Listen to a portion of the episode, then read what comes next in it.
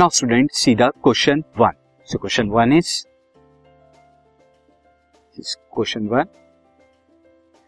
a force of seven newton a force of seven newton acts on an object एक object पर seven newton की force apply होती है। तो displacement is से एट मीटर डिस्प्लेसमेंट कितना होता है? एट मीटर होता है। In the direction of force force की डायरेक्शन तो let us take that the force act on the object through the displacement object क्या कर रही है? जो फोर्स है थ्रू द डिस्प्लेसमेंट डिस्प्लेसमेंट को प्रोड्यूस कर रही है। What is the work done in this case work done क्या होगा?